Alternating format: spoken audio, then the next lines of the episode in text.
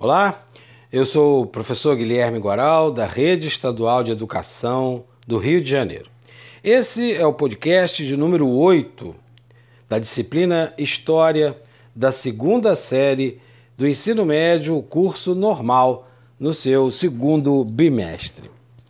Concluindo esse grande personagem da nossa história, Getúlio Vargas, ele foi deposto em 45, como eu falei no, no final do último podcast, mas isso não fez com que sua carreira encerrasse.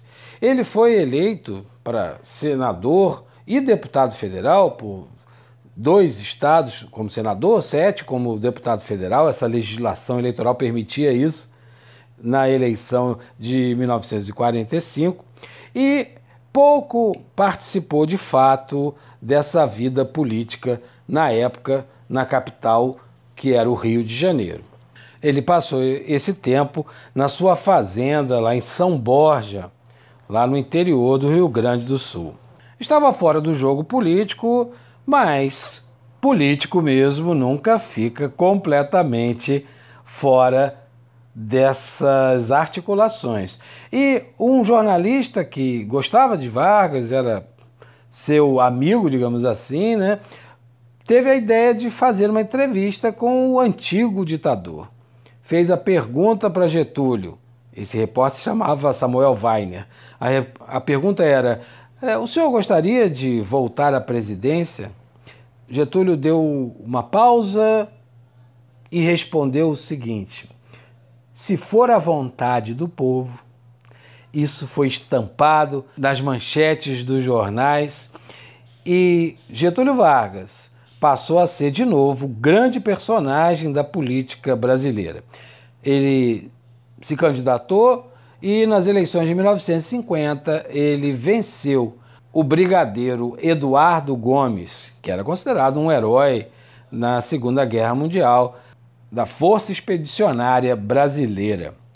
Getúlio Vargas assume em 1951 mas talvez acostumado à sua forma mais ditatorial de governar, ele teve muito problema, porque todas as suas decisões, suas ideias, seus projetos sofriam grande crítica.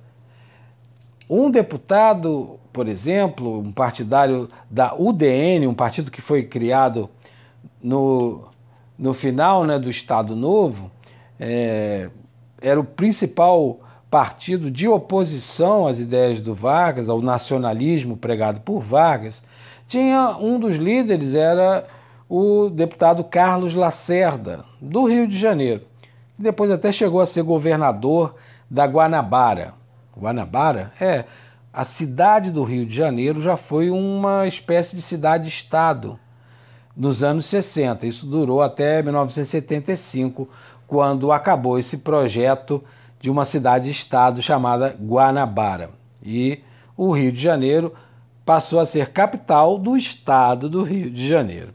Mas, voltando a Getúlio, o grande projeto que ele traz nesse segundo período é a criação da Petrobras, uma empresa de capital nacional do Estado brasileiro para a prospecção do petróleo. Boa parte dos políticos apoiaram essa ideia né, de manter para a nação uma riqueza possível de ser extraída. Naquela época não se tinha tanto petróleo como hoje em dia é possível é, extrair no Brasil. E parte dos liberais queriam defender a ideia de uma economia mais mista, a participação do capital estrangeiro, essa queda de braço foi intensa na criação da Petrobras, que acabou sendo uma vitória de Getúlio, mas impediu a criação de outras empresas estatais, que era uma prática que Getúlio já tinha realizado desde o seu governo anterior, quando criou a CSN, né, a Companhia Siderúrgica Nacional, a Vale do Rio Doce, né, empresas que tinham essa característica de ser empresas do Estado conseguindo extrair recursos minerais e naturais para vender para o exterior. Tudo que Vargas propunha, de certa forma, tinha essa crítica dos partidos de oposição. Vargas foi contra a entrada do Brasil na Guerra da Coreia, no início da década de 50, né? assim como defendeu o aumento do salário mínimo em 100%. A rejeição, então, a esse projeto vieram de várias partes da sociedade, né, dos militares, por exemplo, que chegaram a assinar um manifesto, um manifesto dos coronéis, que, é, como eles não estavam vinculados a essa forma de reajuste, eles estavam se sentindo desprivilegiados, desprestigiados pelo, pelo presidente. Mas para as classes populares, esse aumento de 100% no salário era fundamental. Várias críticas, como disse, dificuldades, e estamparam nos jornais a ideia de que Vargas participava de esquemas de corrupção, que seu governo era um governo extremamente corrupto. Isso foi sendo trabalhado de forma insistente. Sua base de apoio foi diminuindo e não restou outra opção que senão renunciar ao poder. Mas Vargas se sentia muito cansado, envelhecido para sair pela porta dos fundos da história. Na madrugada de 24 de agosto, Getúlio Vargas dá um tiro no seu coração.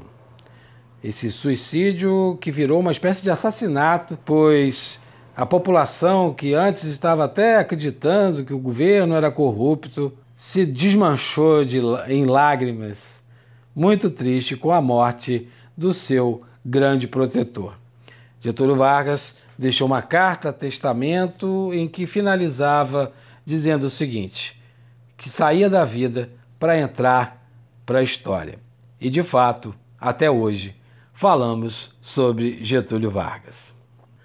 Bem, aqui terminamos esse podcast. Espero que vocês tenham gostado. E se ficaram algumas dúvidas, você vai lá, recorre ao material de estudos dê uma olhada nas videoaulas e faça perguntas para os seus professores, para as suas professoras, ok? Peçam ajuda. É assim que a gente aprende, perguntando. Ok? Grande abraço e até o próximo podcast.